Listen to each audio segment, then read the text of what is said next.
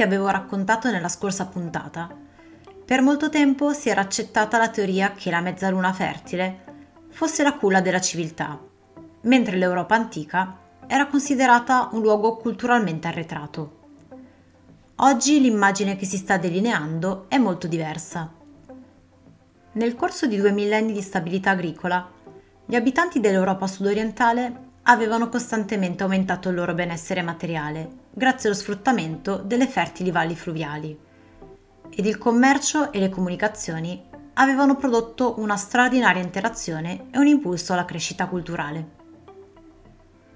Tra il 7000 ed il 3500 a.C., gli antichi europei svilupparono un'organizzazione sociale evoluta, creando complesse istituzioni religiose e statali usarono metalli per ornamenti ed attrezzi e svilupparono una forma rudimentale di scrittura. Come osserva l'archeologa Maria Gimbutas, se per civiltà intendiamo la capacità di un dato popolo di adattare il suo ambiente e di sviluppare arti, tecnologia, scrittura e relazioni sociali adeguate, è evidente che gli antichi europei raggiunsero un alto livello di civiltà. Attualmente l'immagine degli antichi europei che molti hanno in mente è quella di membri di tribù barbare, che continuavano a premere verso sud e che riuscirono a vincere persino i romani. Ma una delle caratteristiche più notevoli dell'antica società europea, rivelata dagli scavi archeologici, è quella della natura essenzialmente pacifica di questi popoli. Gli insediamenti degli antichi europei venivano scelti in base alla bellezza della posizione alla bontà di acqua e terreno e alla disponibilità di pascoli per gli animali.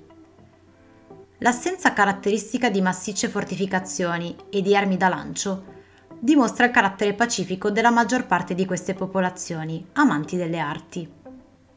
Inoltre le testimonianze archeologiche indicano che il dominio maschile non era la norma e benché ci fosse una divisione del lavoro tra i sessi, non ci sono indizi di una superiorità di uno sull'altro.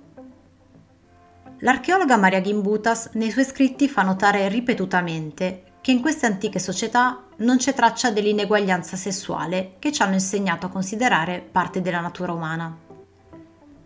Il corredo delle tombe rivela una società ugualitaria uomo-donna. Diversi indizi mostrano che la società fosse matrilineare, in cui la discendenza e l'eredità si tramandavano per via materna e che le donne svolgevano un ruolo fondamentale in tutti gli aspetti della vita dell'antica Europa. Tra i ritrovamenti più importanti della cultura neolitica europea troviamo le sculture, che rivelano che anche nell'antica Europa le statuette ed i simboli femminili occupavano una posizione di preeminenza e per stile e tema sono molto simili a quelli della leggendaria isola di Creta dove fiorì la civiltà dell'età del bronzo. La prossima sarà una puntata speciale in cui farò un riassunto delle puntate precedenti e ti racconterò un po' di idee per la seconda stagione.